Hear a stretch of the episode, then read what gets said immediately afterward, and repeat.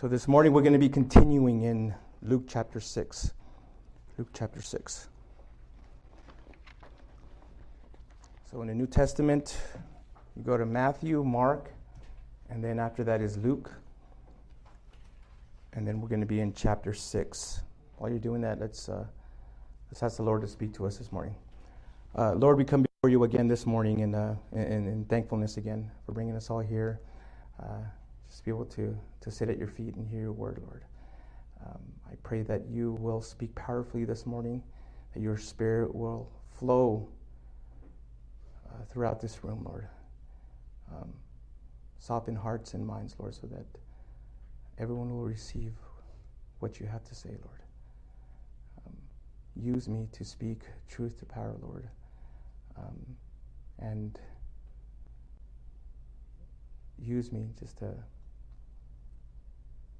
to tell people, to speak to people, and let them know what you want them to know, Lord. Bless this time. In Jesus' name, amen. So, now for the next couple weeks, we're going to be covering a section in this gospel that many have called the Sermon on the Plain. Now, although there are similarities to the Sermon on the Mount, Matthew chapter 7, verse seven, Matthew chapter 7, 9, I want to just quickly point out some differences here. You'll see this this is much it was given at a different location and possibly presented on a different occasion. Also, the sermon in Matthew had blessings but no woes. This one here has both. So the question is why would Jesus preach and teach a message that was almost exactly the same? Well, perhaps Jesus understood that, re- that repetition is the mother of learning.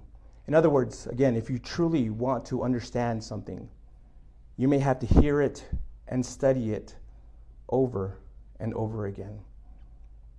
As a student of the Bible, never think that you know enough about a portion of the, of the Word, of the Bible, to never need to study it again.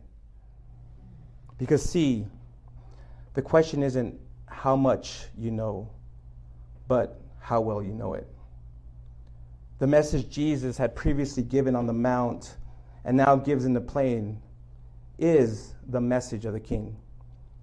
It was a message meant to drive people to the realization that they couldn't keep it. A message meant to drive people to the place of brokenness. A message meant to drive people to the cross. Therefore, the only conclusion that can be drawn from the Sermon on the Mount and the message on the plain is not these are good words to live by, but this standard here is impossible. Thus, if you claim to understand its meaning, there's no way you can honestly say, I'm pretty good, but I'll try harder. No. What you'd be saying is, I'm a sinner in desperate need of a Savior. Then, once you've realized you can't keep this standard on your own, once you're saved, the message becomes helpful as, as it helps you to delineate the ways in which the Spirit desires to work in you. Jesus felt this sermon was so significant that he pretty much repeated it verbatim. You see, we must keep in mind that within the next couple years, he would die. He would die on the cross. He would be buried in a tomb. And he'd rise again on the third day. And after that, he returned back to heaven. So these messages now were getting urgent. They were getting important. And he needed to make sure they understood it.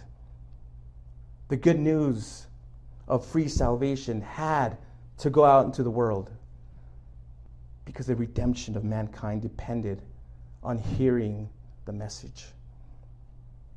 So, what I hope you'll see in this message is indeed the greatest sermon ever preached in the history of humanity. Therefore, as we go through it, let's simply read it and allow the message of the kingdom impact us afresh. Again, we're going to be in Luke chapter 6, and we're going to start off in verse 20. Verse 20. And the Word of God says, Then looking at, up at his disciples, he said, Blessed are you who are poor, because the kingdom of God is yours. Blessed are you who are now hungry, because you will be filled. Blessed are you who weep now, because you will laugh. Blessed are you when people hate you, when they exclude you, insult you, and slander your name as evil because of the Son of Man. Rejoice in that day and leap for joy. Take note, your reward is great in heaven. For this is the way their ancestors used to treat their prophets. But woe to those to you who are rich, for you have received your comfort. Woe to you who are now full, for you will be hungry. Woe to you who are now laughing, for you will mourn and weep.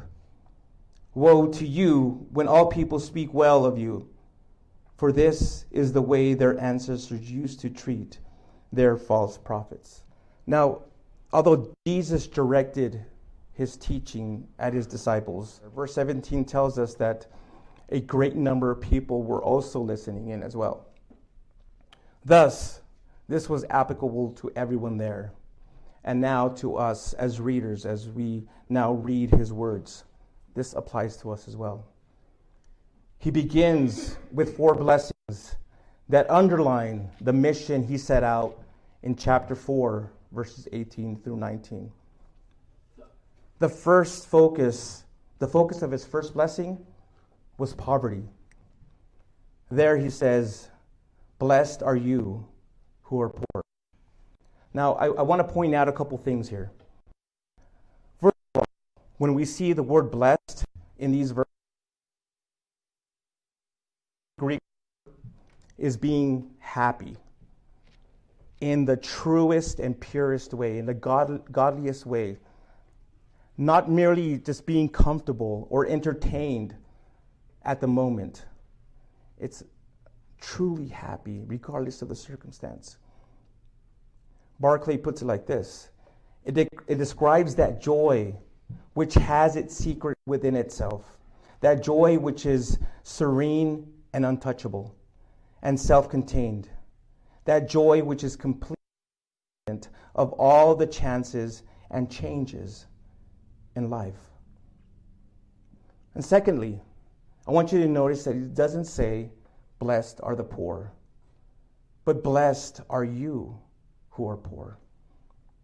Now, although those uh, who've chosen to be poor for the sake of the gospel are blessed, there is a blessing to those who have been called to forsake everything and go out and share uh, the gospel and, and, you know just or or share to those who who don't have any. I mean, if you've been called for that, yes, there's a blessing to that. But here, he isn't necessarily speaking about material or physical or financial poverty.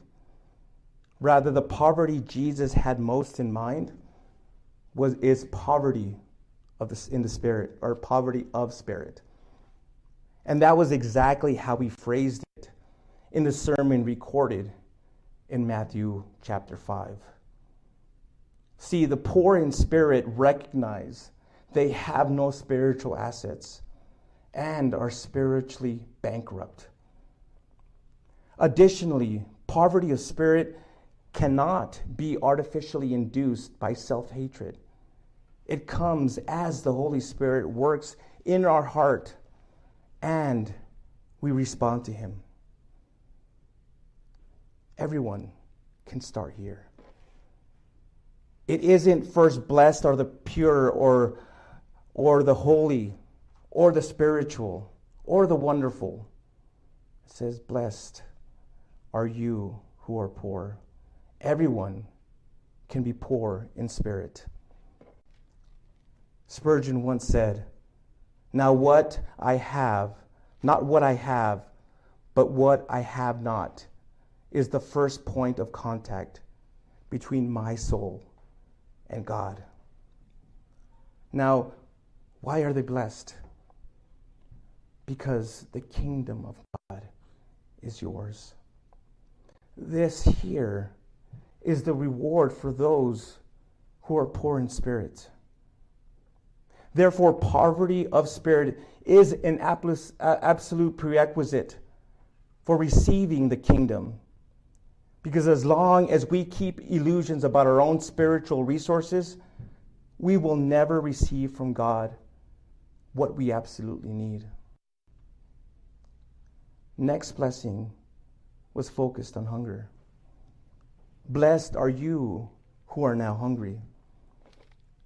Again, this doesn't mean that everyone suffering from malnourishment or everyone who you know, is, is, is suffering from um, not uh, being hungry around the world uh, are blessed.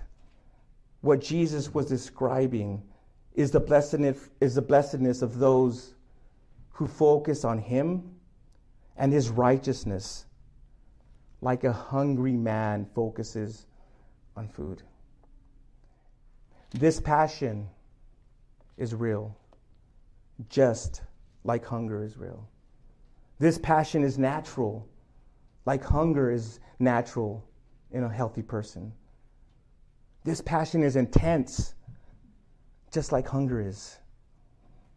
This passion can be painful, just like real hunger, hunger can cause pain.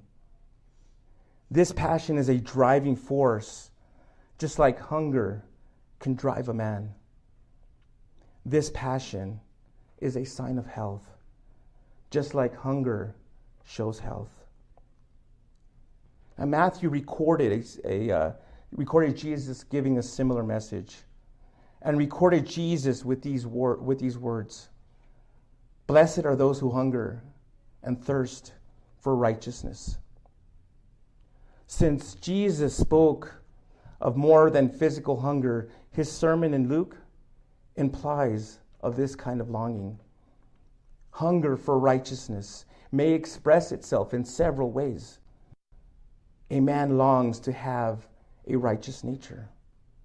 A man wants to be sanctified, to be made more holy. And when I say man, I also want to just say I'm also including women here. A man longs to continue in God's righteousness. A man longs to see righteousness promoted in the world. So, why are they blessed? Because you will be filled. Jesus here promises to, promises to fill those who are spiritually hungry with as much as they could eat. Uh, those of us who have been filled in this way know that we just want more. We want more to be filled, to be filled more. And, and that's what's just so amazing about what God does. And if you've never had that, that feeling, again, he, he will do it. I really believe that He will do it. Just you gotta tell Him, Lord, fill me. I know that every time I'm, I'm, I'm here worshiping, I'm filled and satisfied but yet I want more. You know, when I'm when I'm praying on my own or when I'm out working on one of those quiet nights, and I spend time with the Lord and He ministers to me and He fills me and I just want more. And I hope that's your heart as well. You know, that when He does fill you, you just want more of Him and He will. He will satisfy you and, and, and then some. The third blessing is focus on those who weep now. Not that sorrow is in itself a blessing. The weeping of unsaved people has no lasting benefit connected to it. Here, Jesus is speaking about tears that are shed for his sake. Tears for the lost, tears for, as you look, seeing mankind just perishing, tears over the divided, impotent state, the impotent state of the church, all sorrow endured in serving the Lord Jesus Christ. Seeing those that you care about and seeing how lost and broken they are and how just you you want to lead them to to the Lord, but they just don't want to, and they just they want nothing to do with it. And then when the Lord just has the answers to it all, tears, again, that, that anguish, that pain of, oh man, all these people. You ever go to the mall and just really just look around and wonder, man, a lot of these people are going to hell. And it should grieve you inside because that's not what the Lord wants. He doesn't want to see all these people suffering in the torment of hell. He wants to be with them. He wants them to be with Him in eternity. This morning is godly is the godly sorrow that produces repentance to salvation that Paul described in 2 Corinthians chapter 7 verse 10. Quoting Spurgeon again, he said, I do not believe in that faith which has not a tear in its eye when it looks to Jesus. Dry eyed faith seems to me to be, to be bastard faith, not born in the Spirit of God. Those who weep now are blessed because they will laugh.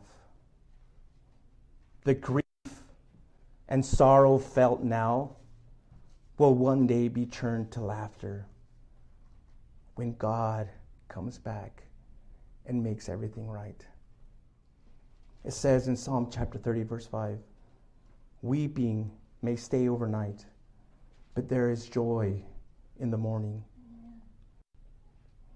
The fourth and final blessing here is focused on hatred, exclusion, and persecution for being a Christian. And if you've been a Christian long enough, you know what I'm talking about. And if you haven't, it's only a matter of time before you're hated, before you're not welcomed, or when you know you're just being reviled. People are saying some nasty, mean things to you, or doing or want to harm you just for simply being in love and believing in Jesus Christ. You know, historical records show that it didn't take long for these words of Jesus to become true of his followers. Early in the church, Christians were accused of cannibalism because of the gross because of gross and deliberate misrepresentation of the practice of the Lord's Supper. They were accused of immorality because of gross deliberate misrepresentation of weekly of the weekly love feast in their private meetings.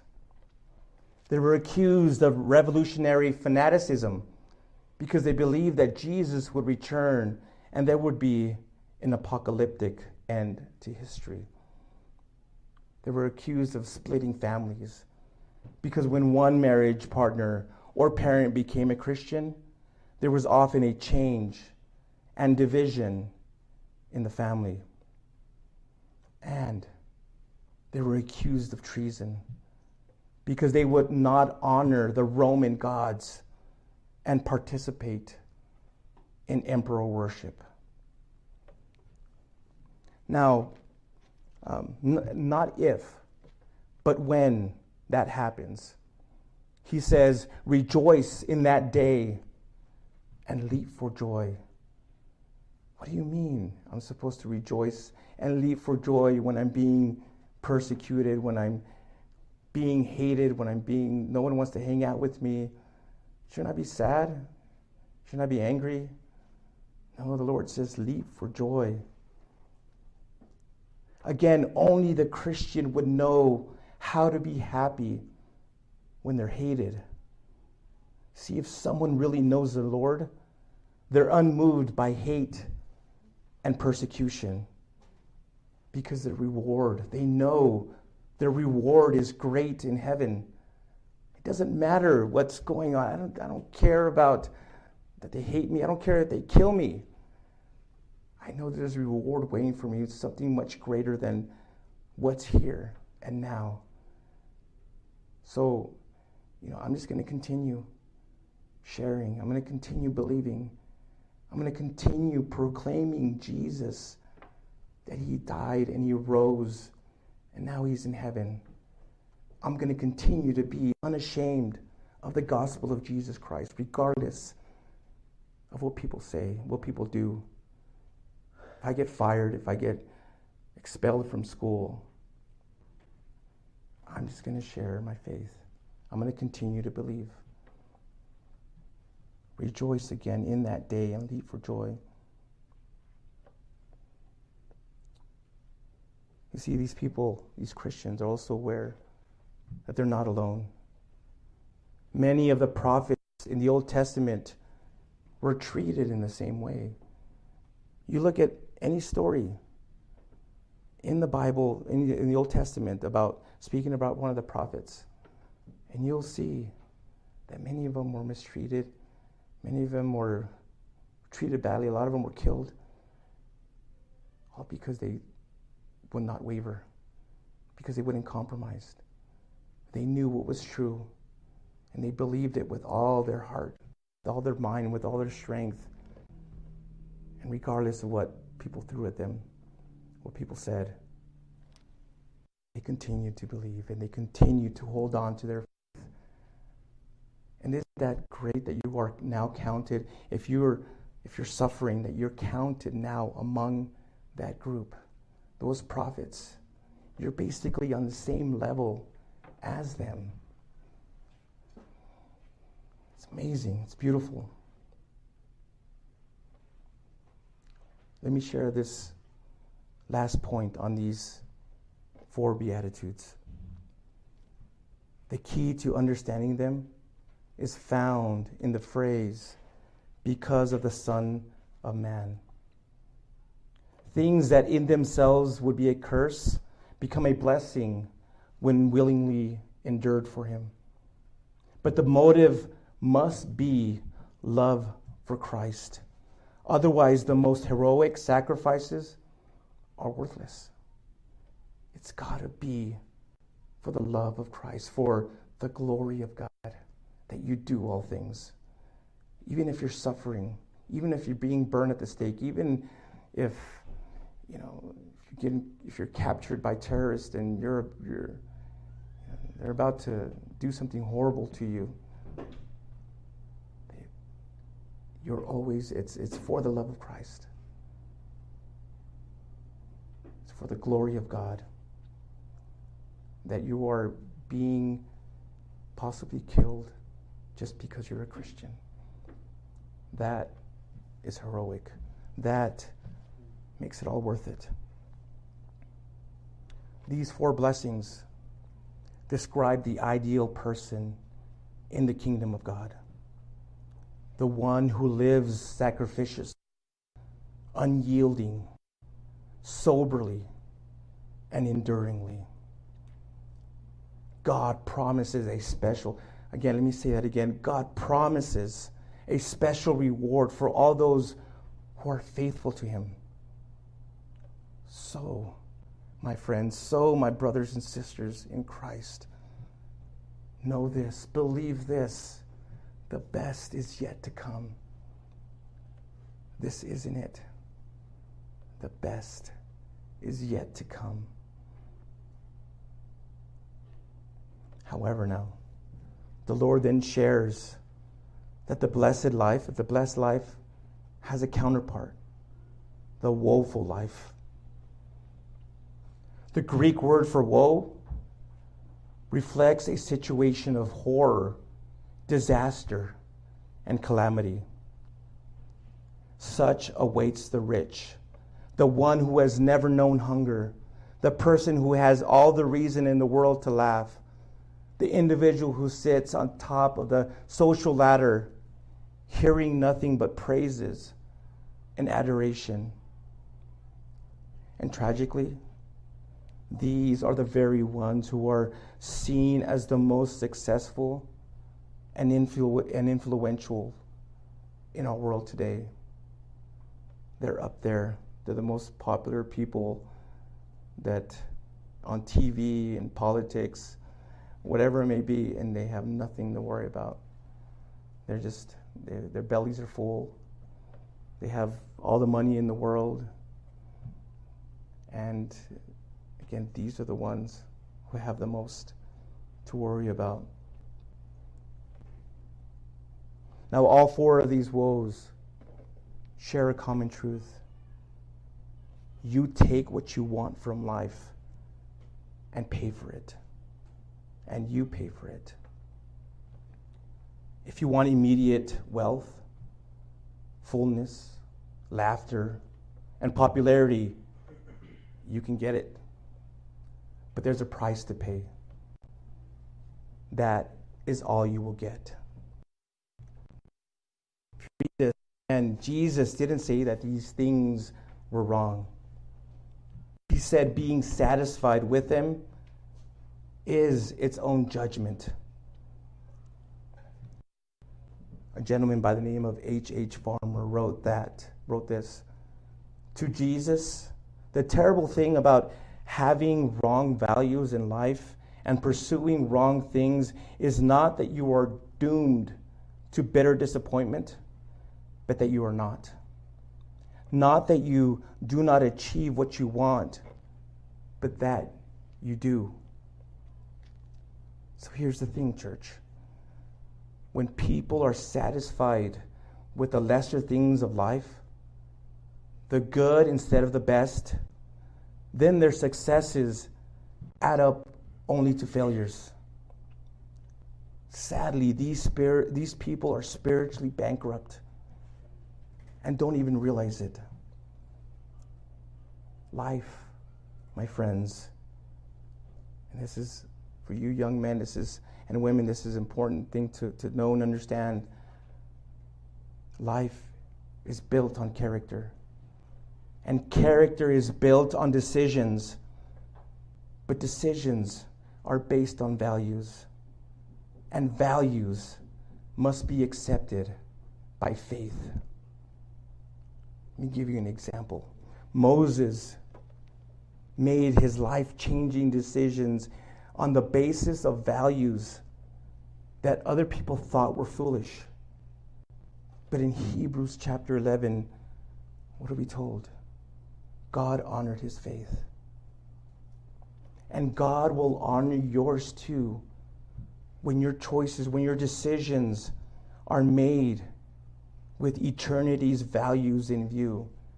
Regardless of what your friends, regardless of what people are saying, and if they think you're dumb for, for doing the right thing when everyone else is doing the wrong thing, when your view is on eternity and not on the here and now, that will, again, it, it changes everything. It, God is happy with that. The Lord is pleased with that. You know, it can be very easy and tempting to cheat on your taxes and to get an extra few thousand dollars. But God is looking. He knows you're compromising again. You got to be careful about these choices and decisions you make. Cheating in school, you know, not claiming hours at work that you didn't work, stealing. Again, base your decisions, your choices with eternity's view because that pleases the Lord. And not only that, it makes you a man, makes you a woman of integrity. And people will see that. And the good people, those who also know the Lord, they will honor that. You may think to yourself sometimes, well, you know, it's not worth it. It's not, you know, I tried to be good. I tried to, you know, do well in school, do well at work, and it doesn't get me anywhere. Whether you know it or not, people are paying attention to your work ethic, to your study ethics. They see, but more importantly, God sees. God sees that you're doing the right thing even when everyone isn't. And as I mentioned again, He's pleased with that. And the time you'll see when, over time, that that work ethic that you've worked so hard to attain, it, it's going to lead somewhere. It's going to open up doors. You just can't give up. Don't give up and just continue on that path, regardless of how hard it gets. However, if your values are on the here and now, on achieving riches, on achieving fame and power, then you've been warned here. You've been warned by Jesus to expect eventual starvation and grief. This is one of those examples again in the Bible where you can't say, I didn't know. You just read it. I just read it to you. You can't say, well, I didn't know that, you know, I was going to, me being rich was eventually going to make me poor and and now I had my belly full and now I'm hungry. You've been warned. If this if if your life is all about the here and now, if your goal is just to attain riches and to gain power and, and this is what you're just going to live for today, live for is it let me ask you is eternity worth it? This life we live, let's say let's say you live up to 90 years old. That is a speck of dust compared to eternity. Eternity, you know, that big sideways eight they used to see in video games. Eternity. Is that really worth it to you? 80 years. It's going to go by quick. I already lived half of that. I'm 43. Half of my life has already gone by, and I want to say maybe 20, 25, 25, no, 30 years of that almost was wasted on pleasing the flesh, hurting people, and doing what I want to do. It wasn't until the Lord just completely reached out and, and, and made me, and I made me basically make a choice continue in the path I was going or reach out and grab a hold of Him that I finally understood. I finally got it that this life is just going to go like that. And what matters most is eternity. Does eternity matter to you? Is that important to you? Say, I don't know the percentage, but say a large uh, of our population believes in an afterlife.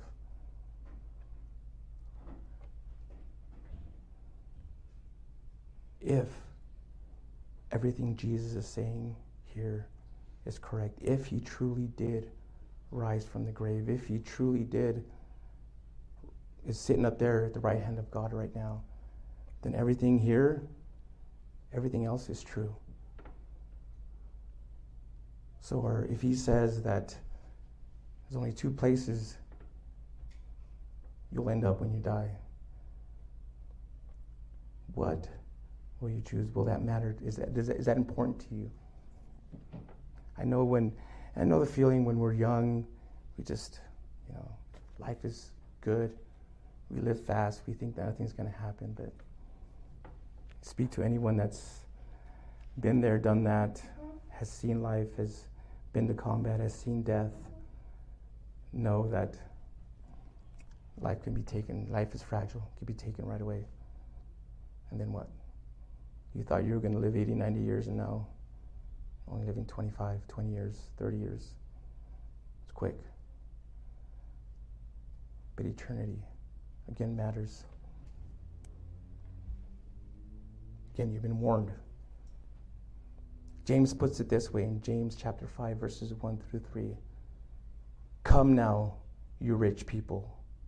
Weep and wail over the miseries that are coming on you. Your wealth has rotted, your clothes are moth gold and silver are corroded, and their corrosion will be a witness against you, and will eat your flesh like fire. You have stored treasure in the last days. The point he's making here is all that wealth that you accumulated, it's that's what's going to eat you alive. Like you can't take it with you to eternity. Naked, you come into this world, naked, you're going to leave. You're not going to have anything. You're not going to take your cars. You're not going to take your gold, your silver. You're not going to take your iPhone. You're not going to take any of that stuff that you value. And when you stand before the Lord and He's sitting there in His judgment seat, He's going to judge you. And there's no excuses. None at all. Either you believe and you accepted him and you accepted his son, or you didn't. And the Bible is clear that if you didn't, there's a place reserved in hell for everyone who rejected him, who refused to believe in him, to trust in him. But if you have, man, a glorious eternal home awaits you, where there is no weeping, where there is no pain, where there is no suffering. It's hard to imagine a place like that when our whole lives we've just been used to some form of suffering. But it exists. I believe it. The Bible says it's, it's true. All these, all the suffering right now. It's, it's hurtful and it's, it sucks. But, you know, eternity awaits and, and it's, it's going to make it, it's going to seem, when you get there, it's going to seem like this is nothing. It's, it's not. So endure if you are, just endure. Ask the Lord for strength. Ask Him to help you.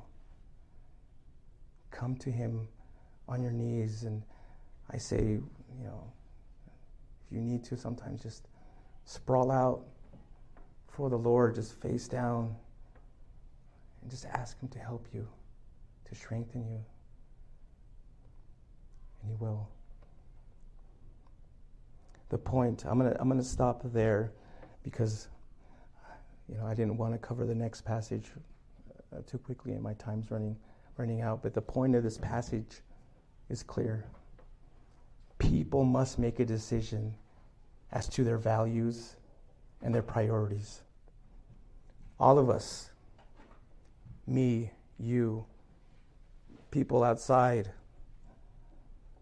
all of us must make a choice to forsake some things in the pursuit of others.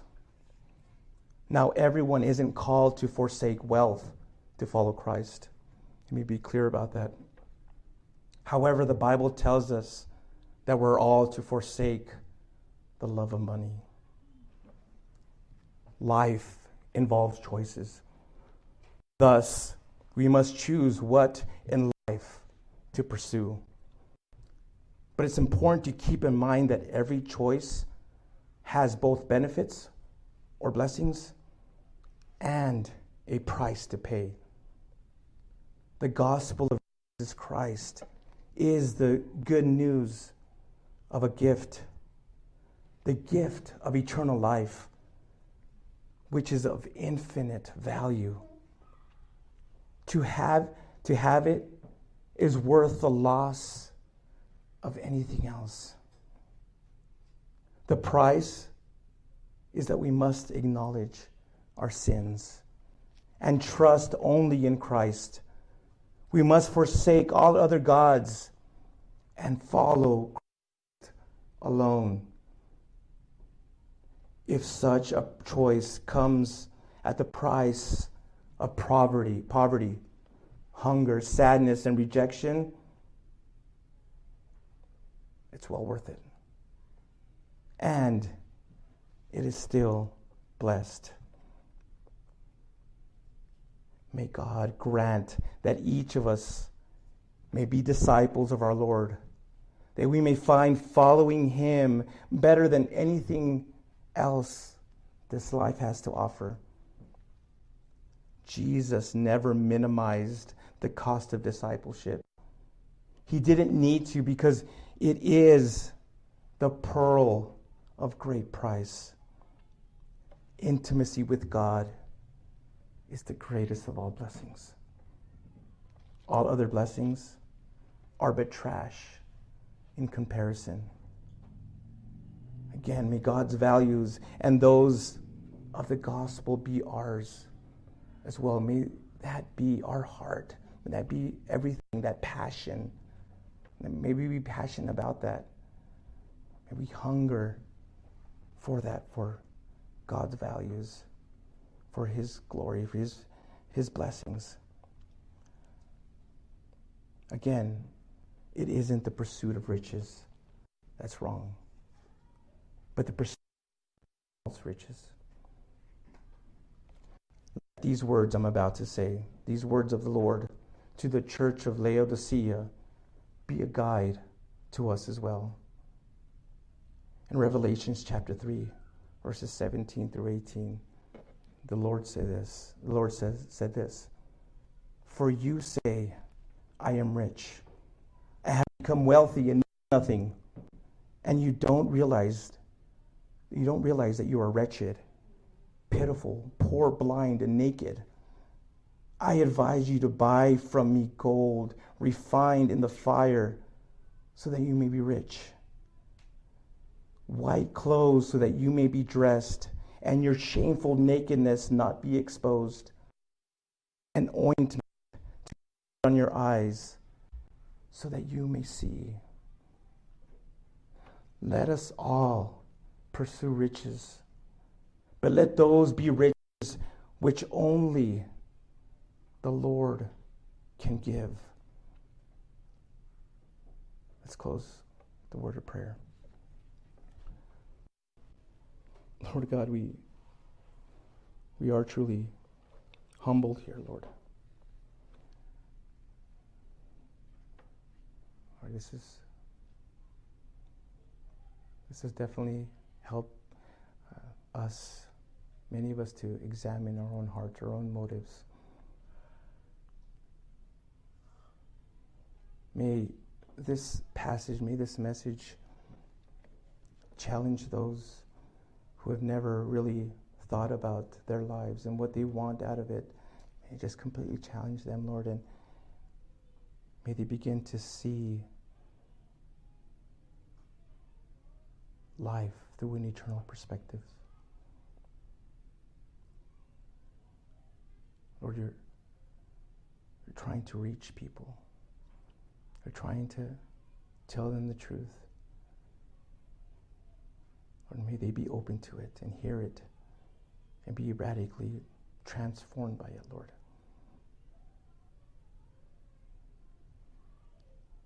If you're watching and listening and are in need of a Savior, you know that you need Jesus Christ to come into your life and to forgive you of your sins, you want to be born again, all you got to do is simply ask. All you got to do is simply reach out to Him. Admit that you're a sinner. Confess Him as Lord. Believe that He rose from the dead. He will forgive you of all your sins and wipe the slate clean.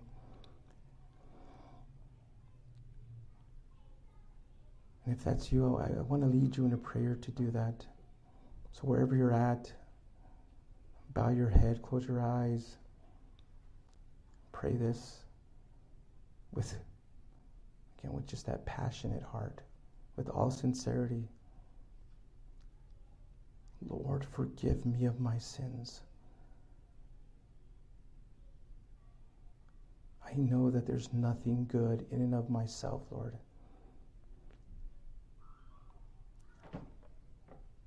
I believe you sent your son on to die for me, for my sins on the cross. And I accept that. I believe that. I believe that He died. After three days, He rose again, is now sitting at the right hand of God.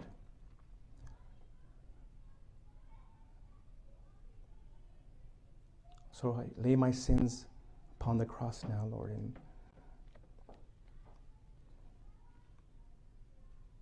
take it all away, Lord. Take away my sins. I accept your forgiveness. Now fill me with your spirit.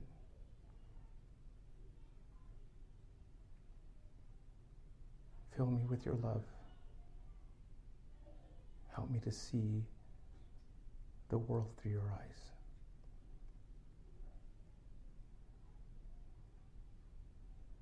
Thank you for what you've done, and thank you for sending Jesus to die for me.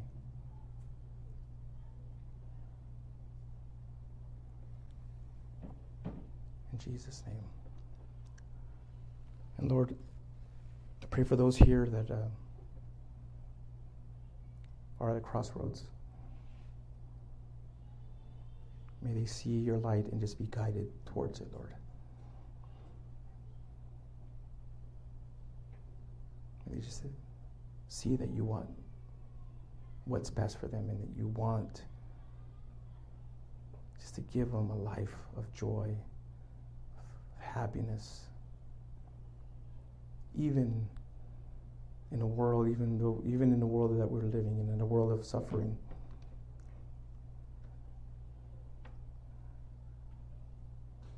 Lord, may they just embrace you and see you and completely fall in love with you. The sufferings now are nothing compared to the joy of eternity, being in your kingdom. May everything again we do throughout this entire week be for your glory. We love you.